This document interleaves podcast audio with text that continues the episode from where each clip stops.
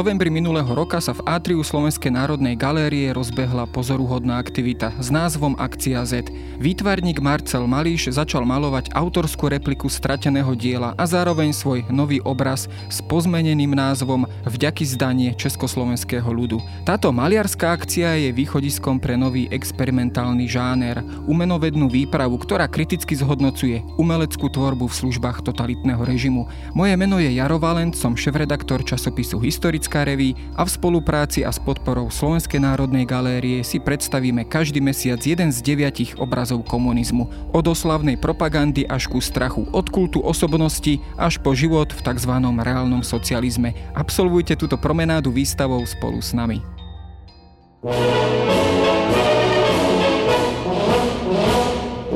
Vybrat prý si mám, co dělat, než se vdám. Je čtyř stěn, vzduch čistý dýchat jen, nosit polítroj.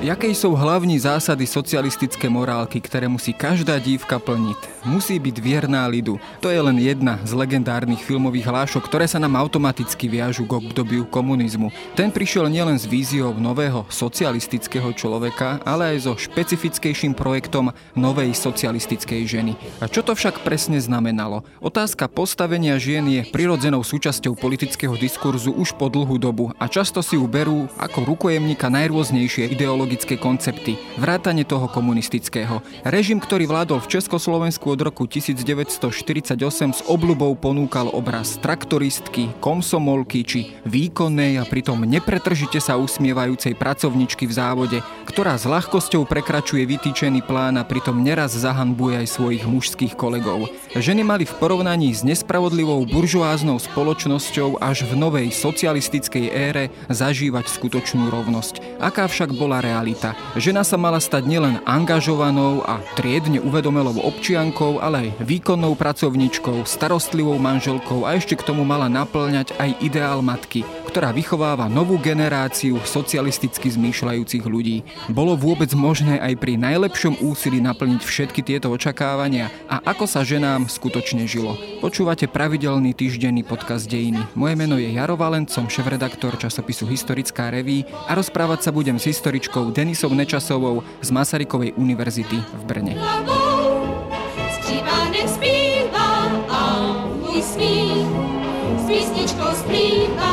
vida obra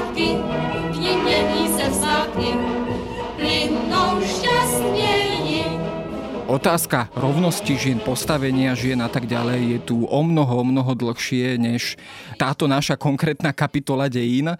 A v súvislosti vlastne s takouto emancipáciou žien sa hovorí predovšetkým v súvislosti s dvoma svetovými vojnami kedy vlastne tých mužov, ktorí museli odísť na front, vystriedali na tých pracoviskách e, ženy.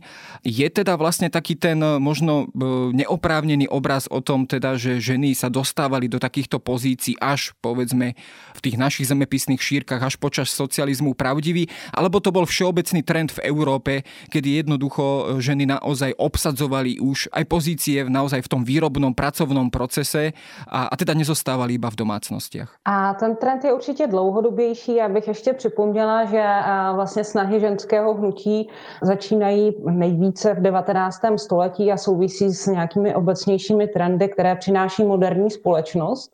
A když se ptáte na vyloženě pracovní zastoupení žen, tak rozhodně je nutné zmínit meziválečné období, to znamená Československou republiku po roce 1918, kdy aspoň podle právních norem.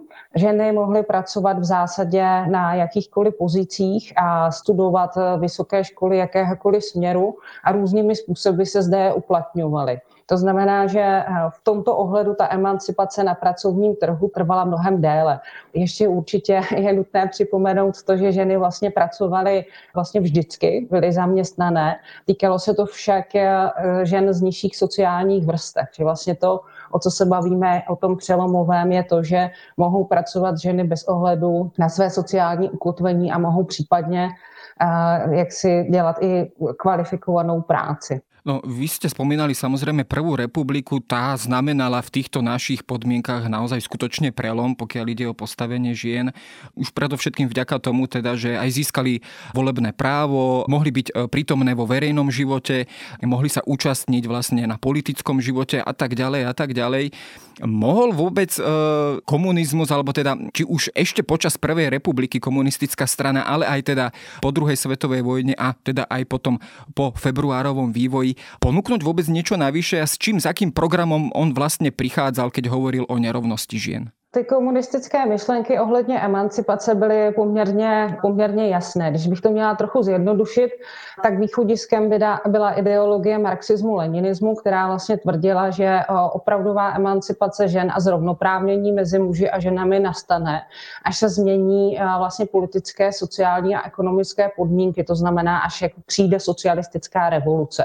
To byl vlastně takový jako prvotní předpoklad. Takže únorem 48 údajně, tedy aspoň ta interpretace trvá zejména v 50. letech, a panovala představa nebo dominantně v tom veřejném prostoru, že v zásadě únor 48 je socialistickou revolucí a tudíž ženy mohou vykonávat jakoukoliv práci, že se vlastně staly rovnoprávnými spoluobčankami ve státě.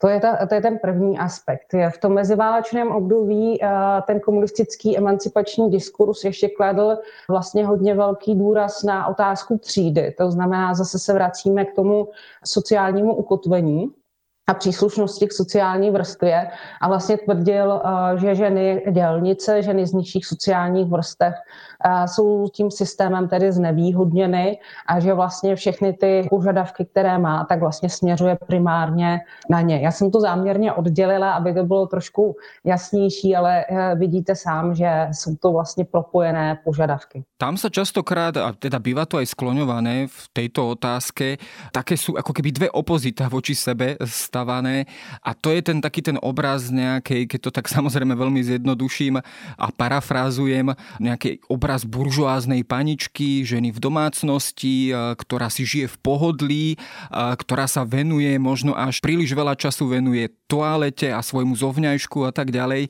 Oproti tomu sa vlastne v tej socialistickej spoločnosti stavia obraz pracujúcej ženy, či už niekde vo fabrike alebo inde, ktorá vlastne na takéto veci ako keby nemala mala čas. Bola to taká vyslovene primárna ideologická manipulácia zo strany už toho teda po februárového režimu vykresliť postavenie žien za prvé republiky práve týmto spôsobom, teda cez ten obraz buržoáznej panej, buržoáznej ženy v domácnosti? V tom veřejném diskurzu ten obraz eh, té buržoázní ženy byl zmiňován eh, jenom v některých ohledech. Nebyl to úplně takový jako výrazný protipol. Spíš tam neustále byl eh, dáván do kontrastu té socialistické společnosti a nové socialistické ženy jako šířejí jako systém. Pokud se ta buržoázní žena, tady ta panička v úvozovkách, objevovala, tak jí bylo vytýkáno přesně, co jste, co jste říkal. Jakási zahleděnost do sebe, příliš, přílišná starost o zevnějšek eh, a zejména jakési sobectví, eh, které vlastně kontrastovalo s tím ideálem nové socialistické ženy, která se primárně zajímá o zájmy vlastně celého kolektivu, celé společnosti, podílí se na budování socialismu. To znamená, že ten její horizont je mnohem širší a ona vidí dál do té, do té zázné budoucnosti, na které se, na které se podílí. My jsme děvčata nová,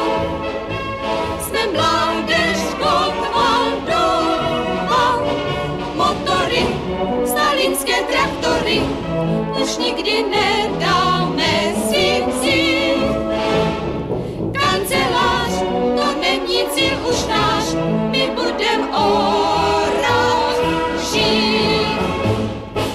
ste sa venovali tejto otázke aj vo svojej knihe Nový socialistický človek a práve teda kapitola venovaná ženám alebo obrazu socialistickej ženy, tam teda aj tvorí takú podstatnú časť. V čom teda spočíval tento obraz socialistickej ženy, respektíve ako mal vyzerať tento obraz alebo ideál e, takejto ženy? Bolo to taký poddruh alebo špecifická forma práve toho nového socialistického člověka? Byl to vlastně takový, přesně jak říkáte, byl to takový jako specifický typ nového socialistického člověka, byť měl určité zase znaky, které jako nejdou aplikovat úplně zase třeba na další prototyp dělníka nebo sovětského člověka. A každopádně v rámci nové socialistické ženy jako nového obrazu, tak nejvýraznější je právě to neustále zaměření na, na ty genderové vztahy a vlastně snahu narušit eh, stávající genderový řád, nějakým způsobem se vymezit vůči tradičnímu pojetí feminity a maskulinity. Tolik tedy aspoň do přibližně do poloviny 50. let byla ta nová socialistická žena zobrazována. Takhle ten veřejný prostor, ten oficiální diskurs eh, jasně to vytvářel. Keď sa pozrieme na tie jednotlivé aspekty, ktoré už ten komunizmus ako keby prisudzoval tejto novej socialistickej žene, tam je viacero tých aspektov alebo bodov, o ktorých sa môžeme porozprávať. Prvým z nich je určite vlastne taký ten obraz angažovanej, triedne uvedomelej občianky, ktorá sa teda aj zapája do toho spoločenského života, verejného až politického života. Čom konkrétne teda tento obraz spočíval? Mali to byť naozaj ženy e, v pozícii akýchsi naozaj komunistických političiek, ktoré teda naozaj dosahujú tie najvyššie pozície v krajine, alebo teda aj v tej stranickej hierarchii, alebo sa to naozaj len zúžilo povedzme na akési stranické pomocnice, ktoré sú zaangažované v určitých aktivitách. Aký bol ten ideální obraz aká byla v tomto smere ta realita? Ten ideální obraz, protože byl velice obecný a teprve v nějakých konkrétních uh, příbězích, modelech uh, byl naplňován těmi detaily, tak, eh, tak jako působil velmi eh, vlastně revolučně a feministicky. Vlastně to, to, základní stěžení stanovisko bylo to, že eh, ženy se mají zajímat o veřejné záležitosti, o politické záležitosti, mají vstupovat do veřejné sféry a mají zde být aktivní. Tohle je vlastně velmi přelomové v momentě, kdy si uvědomíme, že stát se oficiálně tvářil jako garant tady těchto změn a podporovatel těchto změn. A když se podíváme detailněji, tak se zjistí, že ta snaha o veřejnou angažovanost se primárně vlastně zaměřovala na lokální rovinu a zaměřovala se vlastně na činnosti, které nebyly jako z hlediska toho tradičně chápaného politického působení v zásadě příliš důležité. Jednalo se o to, aby se ženy zapojovaly, jak jste říkal, třeba ty pomocnice, aby zdobily nástěnky, aby e, se účastnili různých e, oslav nějakých e, prvního máje, VZSR a podobně, aby ta masa těch lidí byla jako velmi široká. Ale v zásadě, pokud se podíváme na tuhle otázku z hlediska toho tradičního pojetí politické angažovanosti, tak jak tomu rozumíme dnes, tak ta tendence byla vlastně velmi omezená. Ta snaha vlastně zapojovat ženy do různých, řekněme, orgánů, ať už v rámci komunistické strany nebo tehdejších národních výborů, tak byla vlastně limitována jednak, řekněme, hierarchicky. To znamená, že ženy se v zásadě dostávaly bez nějakých větších problémů, případně eh, do těch místních složek, případně potom do, do těch okresních, ale potom tam funguje takový skleněný strop těch představitelek, které jsou v těch vyšších patrech hierarchie, je mnohem, mnohem méně a skoro žádné. Velmi dobrým příkladem eh, je potom třeba pro mě aspoň eh, složení ústředního výboru komunistické strany, to znamená orgánu, který v zásadě z toho mocenského hlediska udržel to těžiště moci a, a v zásadě rozhodoval o zásadních věcech eh, ve společnosti. A zde, zde ty ženy byly zastoupeny minimálně. Samozrejme, tu sa ponúka otázka, eh, či sa aj povedzme členky komunistickej strany, ktoré určite museli mať aj nejaké svoje osobné ambície aj v tom politickom e, živote. Konec koncov celá táto doba je aj tým poznamenaná. Zmierili sa s takouto situáciou, alebo jednoducho tieto otázky boli nejakým spôsobom potlačené do úzadia, keďže samozrejme bol to systém, ktorý nebol demokratický, ktorý asi nepripúšťal príliš veľa diskurzu na takúto tému. E, napriek tomu našla sa povedzme aj zo strany takto politicky angažovaných stranníčok nejaká iniciatíva zmeniť túto situáciu? Vlastně ano. Tady vlastně se naráží na dvě zásadní věci. První je ta, že samozřejmě ty e, ženy komunistky, které, řekněme, zastávaly nějaké vyšší funkce v rámci té komunistické hierarchie, tak byly velmi často aktivní již v tom meziválečném období, takže tam byla jako jistá kontinuita. A oni se snažili si vydobít jako silnou pozici tady v tomto momentě naráželi vlastně na jakýsi strop nebo jako limit vlastně té společnosti jako takové v tom smyslu, že to byla jako patriarchálně uspořádaná společnost. To znamená, že to byla společnost, která jako preferovala hodnoty, které byly považovány za primárně maskulinní, preferovala muže a podobně. A ten druhý aspekt, o kterém můžeme hovořit, je vlastně ženské hnutí, které bylo organizované v rámci jako pod záštitou komunistické strany a které nějakým způsobem jako dále rozvíjelo emancipační myšlenky. Je ovšem potom otázka, jakým způsobem, způsobem fungovalo. V tomto ohledu jsem velmi kritická a domnívám se, že ta agenda emancipace byla vyprázdněna, vyvlastněna na úkor vlastně budování socialismu, na úkor vlastně mobilizace obyvatelstva na úkor vlastně jako praktických potřeb zapojení žen do výroby vzhledem k tomu, že byl nedostatek pracovních sil. Takže, takže je to vlastně taková jako komplikovaná otázka, ale ve výsledku snaha zde byla, ale podle mě nedosahovala rozhodně těch cílů, které i ty představitelky mohly mít.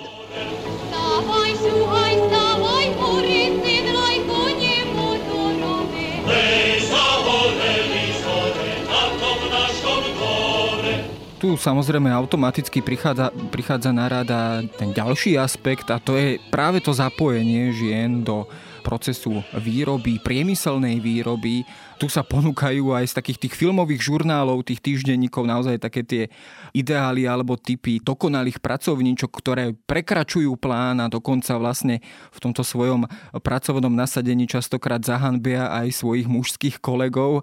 Do akej miery toto korešpondovalo s realitou? V akej miere boli ženy vlastne zapojené do tejto výroby? Keď sa povedzme pozrieme na priemysel, keď sa pozrieme na tie naozaj tie kľúčové odvetvia hospodárstva, bolo to naozaj v nejakej markantnejšej miere, alebo to naozaj bolo len v takej miere, ktorá bola vhodná pre ten filmový žurnál? tak ženy se rozhodně zapojovaly do, do průmyslu. To, to souvisí samozřejmě s dvěma obecnějšími aspekty. První je ten, že vlastně Československo po 48. bylo záměrně transformováno v té ekonomické oblasti na zemi, která se bude soustředit právě na těžký průmysl. Dominantně zcela. To znamená, že do toho těžkého průmyslu byla potřeba vlastně jako přelít v uvozovkách spoustu nových pracovních sil. Ten druhý aspekt je ten, který už jsem říkala, a to je to, že, že vlastně po druhé světové válce a po únoru 48 to bylo stejné. Vlastně Československo stejně jako řada dalších států trpěla nedostatkem pracovních sil. To znamená, že ty ženy byly vnímány jako takový jako rezervoár, z kterého je možné čerpat. To znamená, vlastně přesvědčit ženy, aby začaly vstupovat do zaměstnání, aby nezůstávaly v domácnosti, nestarali se o děti, ale aby vlastně v uvozovkách pomáhali budovat socialismus. Ono jim do jisté míry během několika let po únoru 48 skoro nic jiného nezbývalo a potvrzují to i nějaké rozhovory s ženami, které byly dělány v rámci různých výzkumů. A to je otázka vlastně toho, že v rámci sociální nivelizace, teda zase dalších složitějších procesů, docházelo k tomu, že vlastně už ten jeden plat toho muže nestačil pro uživení celé rodiny. To znamená, že ty ženy mimo jiné tady pod nátlakem, řekněme, nějaké ekonomické nouze, opravdu do toho zaměstnání vstupovali. Když se podíváme potom jako na tu otázku takových těch ikon dobových počátku 50. let, těch slévaček, jeřávnic a podobně, tak ženy opravdu na těchto pozicích pracovaly a začaly pracovat více než, než předtím. Je zároveň jako pravda i to, že že vlastně byly vyzdvihovány v těch časopisech, jako podle nich byly v zásadě jako natáčeny filmy, vystupovali na různých jako konferencích nebo měli nějaké jako přednášky, kde se jako dělili o zkušenosti s dalšími ženami. Akorát vlastně ten dojem byl takový, že to je mnohem běžnější, než, než, než ve skutečnosti bylo. No, keď sa ale pozrieme na takú ich spokojnosť primárnu, ste spomínali teda, že naozaj už ten plat e, muža, otca, manžela už teda nestačil na uživenie domácnosti, musela sa zapojiť aj žena vlastne do aj takto ťažkej práce.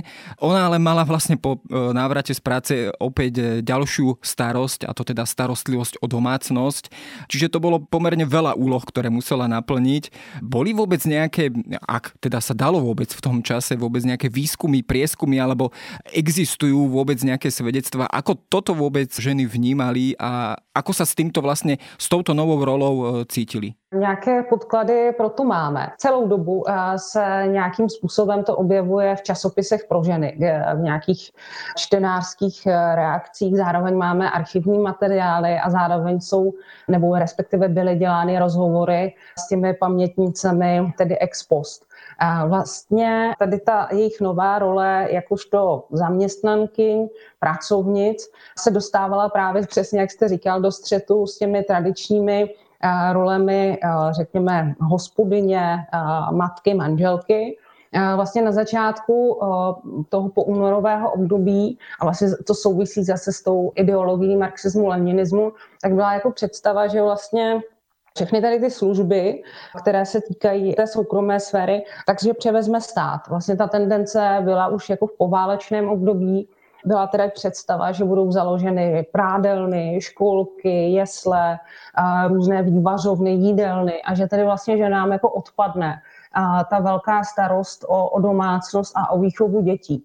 Ono se to nakonec eh, příliš nepodařilo, protože ačkoliv, eh, řekněme, ty školky a jesle třeba byly zakládány v mnohem větším počtu než eh, třeba v rámci západní Evropy, kdyby jsme to srovnávali. Každopádně pořád to, je, to ještě nestačilo. Ty služby, které byly nabízeny v rámci těch dalších segmentů domácnosti, tak byly nekvalitní, těžko dostupné, v zásadě byly drahé.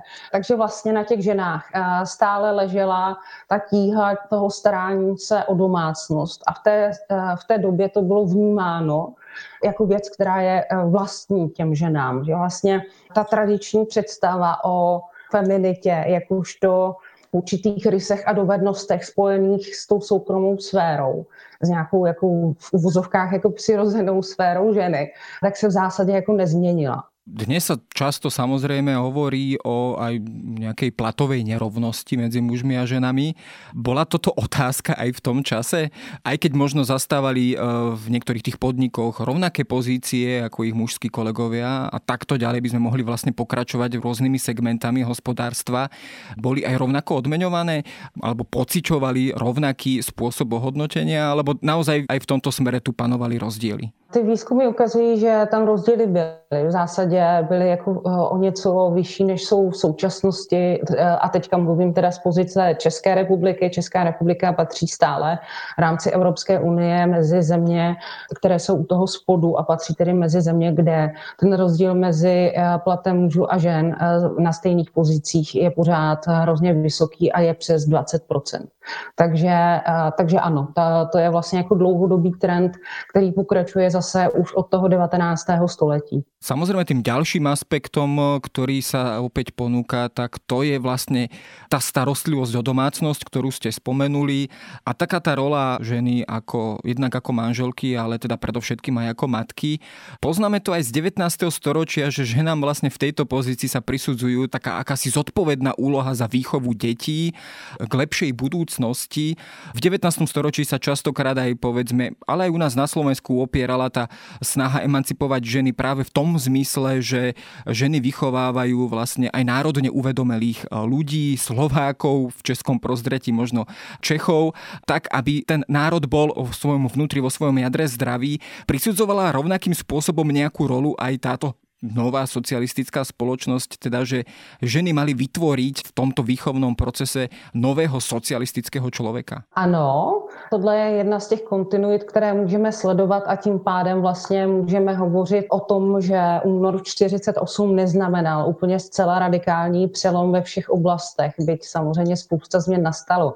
Matka, žena matka byla primárně, nebo byla vnímána teda z hlediska toho svého mateřství jako osoba, která zásadním způsobem rozhoduje o budoucí výchově, o tom, jaké hodnoty budou tomu dítěti vštěpovány. Zároveň přibližně do konce 50. let se prosazovala tendence, že mnohem důležitější výchova dětí než, eh, než matkou a v rodině je důležitější eh, výchova v těch kolektivních zařízeních, to znamená v jeslích, školkách a podobně. Takže zase eh, v rámci toho veřejného prostoru byl vytvářen na ty matky jistý tlak, aby se neostýkali ty děti dávat do školek a do jeslí, že v očích ostatních nebudou špatnými matkami ale naopak právě protože tam ty děti dají, tak, eh, tak budou velmi dobrými matkami, protože získají čas na to, aby mohli pracovat do zaměstnání, aby mohli jít na schůzy a politicky se angažovat. A tím pádem se budou podílet na budování socialismu a eh, tím pádem přinesou vlastně eh, dětem lepší budoucnost a udělají pro ně mnohem lépe, než když se vlastně soustředí jenom na ně. Tady je úplně jako patrný zrovna v tomhle případě ta preference kolektivismu před eh, individualismem, před tím osobním rozměrem jakéhokoliv, eh, jakéhokoliv vztahu. Babička se zděsila, ach kam se ten svět řídí. Holka vždycky patřila, kuchyň, koště, šití. Sice sme v období socializmu a, a v období, predovšetkým keď hovoríme o 50. rokoch, v období nedemokratického režimu, asi tam príliš priestor na nejakú diskusiu síce nebol, ale napriek tomu pýtal sa vôbec niekto týchto žien, že či chcú sa takto zapojiť do socialistickej výroby, či chcú ženy dať svoje deti do jaslí, do škôlok a, tak ďalej. Skrátka, či chcú ako keby výjsť z tej tradičnej role ženy v domácnosti, alebo to bolo jednoducho tlak režimu, ktorý ich týmto spôsobom do tej tyto pozície tlačil a viedol? V zásadě se jich nikdo neptal. Bylo jako vlastně už dopředu dané, že tohle je ta správná cesta, která byla podporovaná nejenom jako tedy argumentačně, nejen budováním socialismu, ale také emancipací. Vlastně, že nám bylo jako předkládáno, že právě tím, že budou zaměstnané, že se budou tedy politicky angažovat, tak to je vlastně ta emancipační cesta. A že vlastně mateřství by nemělo být jako překážkou. To znamená, že to bylo vnímáno jako něco, co je takové jako trochu problematické, musíme proto najít nějaký uh, smysluplný ukotvení, nějaký jako význam, ale prostě to těžiště je v zásadě, v zásadě někde jinde. Ale mm, nikdo se jich neptal. Keď sa pozrieme aj na ten ideál ženskej krásy, ktorý samozrejme v každej dobe pretrváva a nachádza si nejakú svoju vlastnú formu, tak ten sa aspoň na prvý pohľad v tých 50. rokoch zmenil, aspoň keď sa pozrieme na tie rôzne propagandistické plagáty, filmy, filmové týždenníky a tak ďalej, určitú vizuálnu tvorbu tejto doby, tak tu nachádzame ženy, ktoré sú v ufúlaných monterkách, ktoré sú ušpinené, ktoré sa napriek tomu ale usmievajú usmievajú, vyzerajú tak veľmi zdravo, tak povediac, a spokojne. Zmenila sa teda e, doba v tomto smere, že zmenil sa aj ten ideál krásy od toho povedzme buržoázneho ponímania, to znamená, že ženy si udržiavajú alebo starajú sa o nejakú svoju toaletu, zovňajšok, o svoje oblečenie a tak ďalej a trávia pomerne veľa času touto činnosťou k tejto pozícii, že je tu žena, ktorá je usmievavá, zdravo vyzerajúca, ktorá je je síce v ufulaných monterkách, ale vyžaruje nějakou socialistickou vnútornou krásu, keď to takto povím. A to jste řekl úplně výstižně. Ta vnitřní krása měla jako stát na, na prvním místě. A zároveň se kladl důraz na to, že vlastně to zaměstnání je vlastně jako stěžejní. To pořád bylo jako zarámováno budováním socialismu, překonáváním překážek, takže vlastně ten ideál nové ženy vlastně i tomu odpovídal. Takže ano, vlastně ve všech nebo ve většině těch eh, zobrazení eh, ženy jsou v těch monterkách, ženy jsou špinavé od oleje eh, na obličeji třeba, ale nikomu, nikomu to nevadí. Vlastně ta krása spočívá v jakési v tom vnitřním štěstí, které je okrášluje a které potom vlastně z nich dělá ty krásné ženy. V tomto se to určitě měnilo, ale zároveň se, se tady vlastně ten kontrast vůči A tady se vlastně dostáváme k tomu, na co jste se ptal na začátku, na ty buržoázní paníčky. To přesně bylo tak, že žena se nemá zabývat toaletou tím, jestli má nalakované nechty, protože to je naprosto vedlejší to těžiště té uvědomělé ženy prostě tkví jinde. Ale tahle vlastně pozice se postupně mění přibližně od té poloviny 50. let, kdy vlastně se zároveň mění i ten celkový systém v rámci státu a, a preference, kdy vlastně ta pore, to porevoluční jakési nadšení a ta snaha změnit spoustu věcí v rámci společnosti nějakým způsobem opadá. A zároveň je jaksi jasné, že ten stát se snaží nově od přibližně těch, té poloviny 50. let vlastně těm svým obyvatelům a obyvatelkám nabídnout nějaký základní konzumní dostatek. A s tím je spojená i vlastně ta tendence, aby ženy měly vlastně přístup eh, k šatům, kabelkám, aby vlastně eh, ten pracovní oděv eh, nebyl jenom prioritou.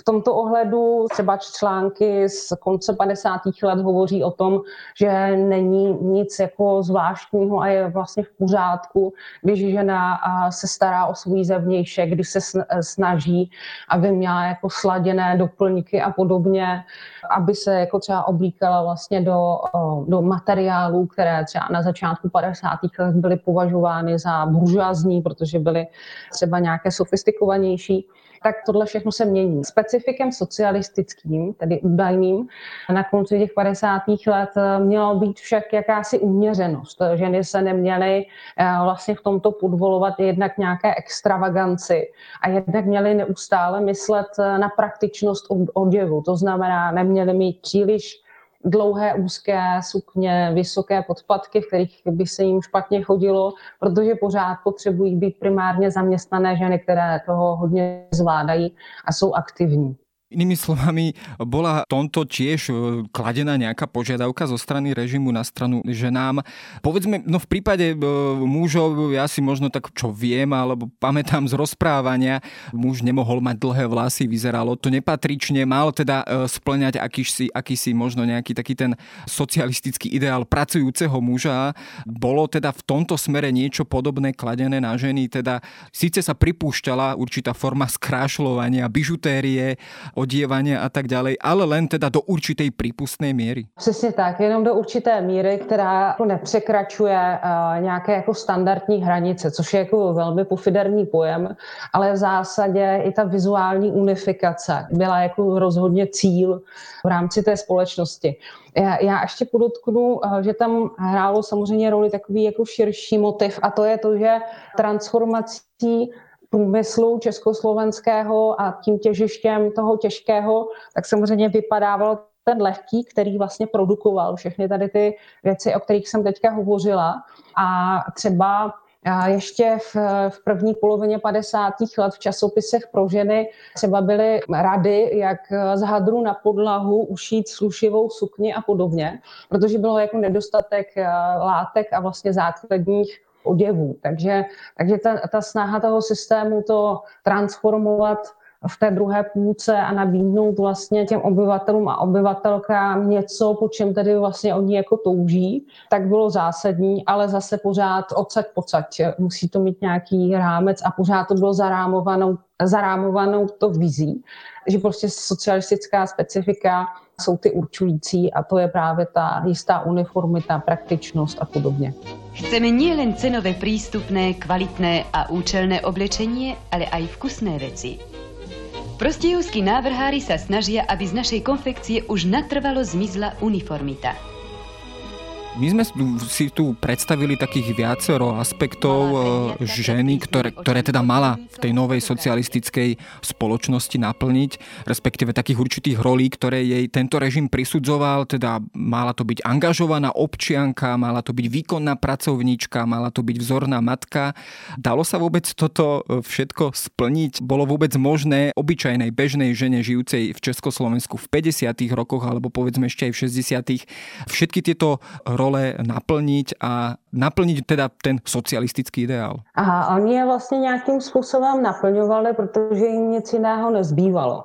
Podle mého názoru ten únor 48 přinesl na jedné straně otevření, jisté otevření veřejné sféry pro, pro ženy, byť s těmi limity, které jsem říkala, ale zároveň jim jako vůbec neodebral ty role v té soukromé sféře. To znamená ty role pečovatelky, hospodyně a manželky. To znamená, že ženy vlastně chodily do zaměstnání, ideálně měly se angažovat, to znamená ještě navštěvovat nějaké schůze, měli doma jako mít naklizeno a teď si uvědomíme, jaké ještě byly samozřejmě technické samozřejmě nedokonalosti ve srovnání s naší dobou.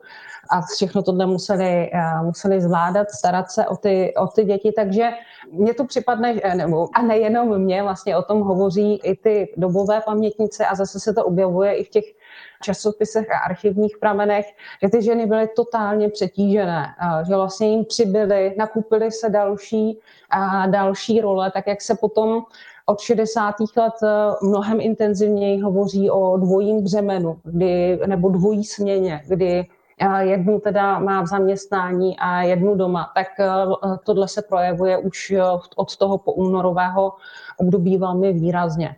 Vlastně, jak jsem říkala, že ta soukromá sféra byla primárně jaksi sférou ženy. Vlastně se neuvažovalo o tom nijak výrazně tedy, až na nějakých pár výjimek v tom veřejném prostoru. A vlastně ani, ani v rámci nějakých jako snah o změnu, že by vlastně se v té soukromé sféře nějak výrazněji podíleli muži. Tam to bylo jako jasně dané, že je to pořád doména, doména žen.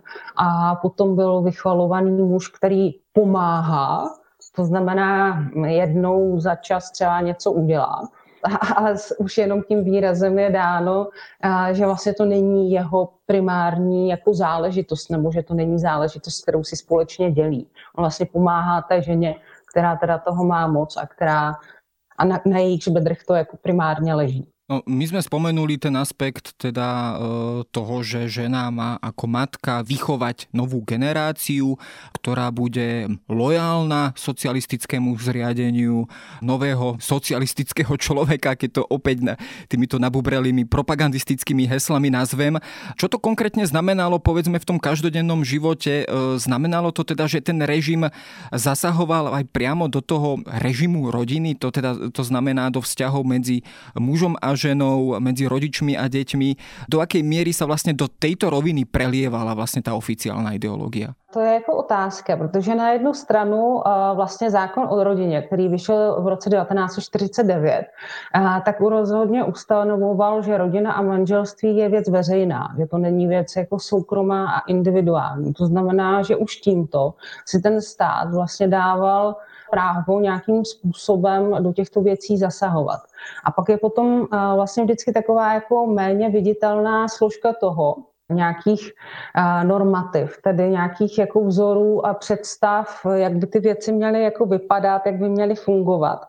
A vlastně, i když to je vlastně záležitost, řekněme zjednodušeně, dvou dospělých lidí a třeba dvou dětí, tak pořád vlastně i na ty dospělé lidé neustále v tom každodenním životě působí všechny ty noviny, časopisy, filmy, vlastně ostatní kolegové v práci, sousedi, že vlastně ten tlak e, je jako velmi intenzivní a potom je otázka, jak se s tím vlastně každý nějakým způsobem popasuje, jak vlastně potom vypadá jeho individuální život. Ale tohle je vlastně věc, s kterou se potýkáme jako i v přítomnosti, byť, byť jako naše společnost je pluralitnější, ale ten, ten tlak na to, aby jsme byli nějací a naplňovali nějaké představy a hodnoty, je pořád, pořád jako velmi intenzivní.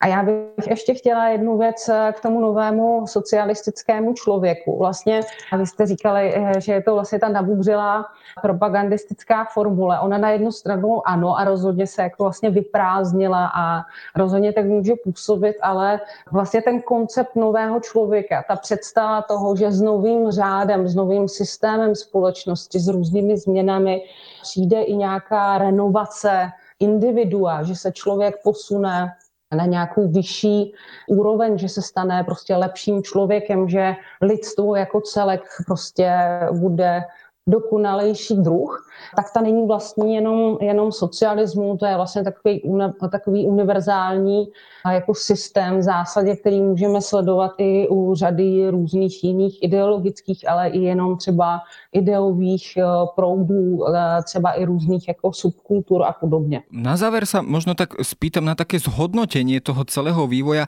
My sme sa sústredili, pravdu povediac, predovšetkým na tie 50. roky, kedy naozaj vidíme tie všetky žeriavničky, traktoristky, eh, zlievačky a tak ďalej. Poznáme to z tých filmových žurnálov a tak ďalej. Postupom času, ako keby sa tento vzor alebo tento model, obraz ženy ako keby vytrácal. Aspoň ja mám taký dojem.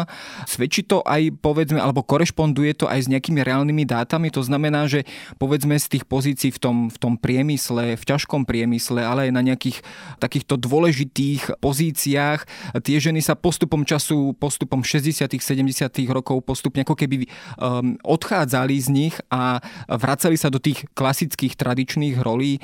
Možno práve z toho dôvodu, že nebolo možné naplniť všetky tieto očakávania a úlohy, ktoré režim na ženy kládol? A já se domnívám, že to spíš eh, souviselo s něčím jiným a to je s otázkou toho vlastně, jaké preference a eh, potřeby se vlastně v tom oficiálním diskurzu projevovaly, když to takhle zase trošku zjednoduším. Vlastně ten ústup těch, eh, těch vlastně ikon socialismu, které vidíme v tom porevolučním období po únorovém, tak opravdu přibližně od té poloviny 50. let ustupuje do pozadí. A i když se jsou ženy jakožto zaměstnankyně stále zobrazovány už jsou zobrazovány v jiných profesích a už ne v těch uvozovkách tradičně mužských. To znamená ty sléváčky a podobně. A, a je to spíše dáno, to je taková jako moje hypotéza, že je to spíše dáno tím, že vlastně ty první roky ukázaly, že pro ty muže, kteří pracují v tom těžkém průmyslu, je to ohromný problém. Vlastně jako v momentě, eh, kdy jsou vyzdvihovány ženy a vlastně ta společnost tvrdí, že jsou vlastně stejně šikovné, dokonalé, že není problém se během chvíle vlastně naučit, co se ten muž učí dlouho. Takže tam byl jako výrazný jako problém vlastně s přijetím toho obrazu i ze strany mužů. Takže potom slábne tady ta tendence především proto, protože to je jako problematické, jako krizové, nevyvolává to té společnosti takové pnutí, protože o tom pnutí máme jako také spoustu dokladů, protože v zásadě ten oficiální diskurs komunisty jako v, té, v té době byl vlastně v zásadě z jistého úhlu pohledu unifikovanější, tak je to snadnější sledovat. A důležitější je spíš to, jaké byly ty cíle obecně, co prosazovat, jaký obraz vytvářet, než úplně to, jak to korespondovalo v uvozovkách s tou realitou. Takže v tomto ohledu ty počty těch žen zaměstnaných v těžkém průmyslu si nemyslím, že jsou úplně důležité. No, ono možno ten režim už na záver alebo v druhej polovici svojej existencie v Československu skôr možno bojoval o svoje prežitie a e, asi sa možno nechcel príliš púšťať do nejakých aj spoločenských alebo aj žensko-mužských sporov. Bol toto možno jeden z dôvodov, že jednoducho e, sa snažil zakonzervovať určitý spoločenský model, ktorý ako tak fungoval? Ano, pro mě je to rozhodně jako vlastně taková jako ambivalentní pozice. Na jednu stranu stále proklamovaná, a to, to slyšíme i v 80. letech, proklamovaná emancipace žen, a jaké zase určité i jako mediální třeba řekněme vyzdvihování nějakých významných žen a podobně a na druhé straně jako silné limity tady tohoto snažení. I v rámci, v rámci tady těch tendencí jsou tam slabiny, kdy se jako ukazuje, že, že prostě ty ženy jsou zobrazovány zároveň jako ty matky nebo hospodyně, že, že, že vlastně ty, ty tradiční role nikdy nevymizely a nikdy nestratily na nějakém významu, jenom jejich podoba byla mírně transformována ale potom od, řekněme, těch konce 50. od těch 60. let eh, ty ženy jsou zobrazovány zároveň už jako v těch tradičních představách, jako že jsou krásné, že jsou zároveň skvělé matky, skvělé hospodyně, manželky, zároveň i pracovnice a angažované. A myslím si, že opravdu důvodem je jednak ta trvalost těch tradičních představ, vlastně ta trvalost toho genderového řádu, vlastně ta naše zakořeněnost těch představ. Tohle se mění hrozně pomalu a vlastně do dneška vidíme spoustu genderových stereotypů v naší jako společnosti. A to myslím teďka i českou, i slovenskou. A proto vlastně jako ten tlak na to, aby se něco měnilo, tak si myslím, že vlastně ten režim, pokud to tak budeme nazývat, tak se zaměřil na něco, co mu vlastně připadlo důležitější. Že tohle bylo pro něho jedna z takových jako okrajových bodů, které jako chtěl měnit. Bol to teda jeden e, taký určitý pokus o vytvorenie socialistickej ženy. Či sa ho podarilo naplniť, to je samozrejme na zváženie. My sme si to snažili aspoň z časti osvetliť s našou hostkou Denisou Nečasovou z Masarykovej univerzity. Ďakujem za rozhovor.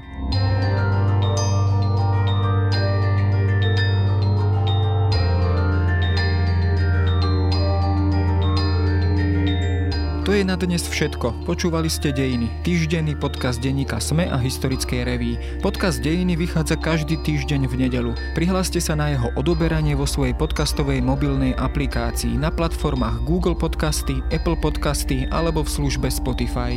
Všetky diely nájdete aj na adrese sme.sk lomka dejiny alebo historickareví.com. Ak sa vám podcast páči, môžete ho ohodnotiť. Ak mi chcete poslať pripomienku, môžete sa pridať do podcastového klubu denníka Sme na Facebooku alebo mi poslať mail na adresu jaroslav.valent zavináč petitpress.sk.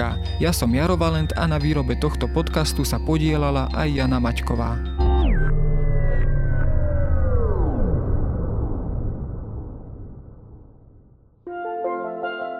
Na SME máme novinku. Každé ráno už nemusíte vstávať len s podcastom Dobré ráno, pripravili sme pre vás aj nový newsletter Ranný briefing. Dozviete sa v ňom všetky najdôležitejšie veci, ktoré prídu rovno za vami do e-mailu. Na odoberanie ranného briefingu plného správ z domova, sveta, ekonomiky, kultúry, ale treba aj športu sa môžete prihlásiť na adrese sme.sk lomka briefing.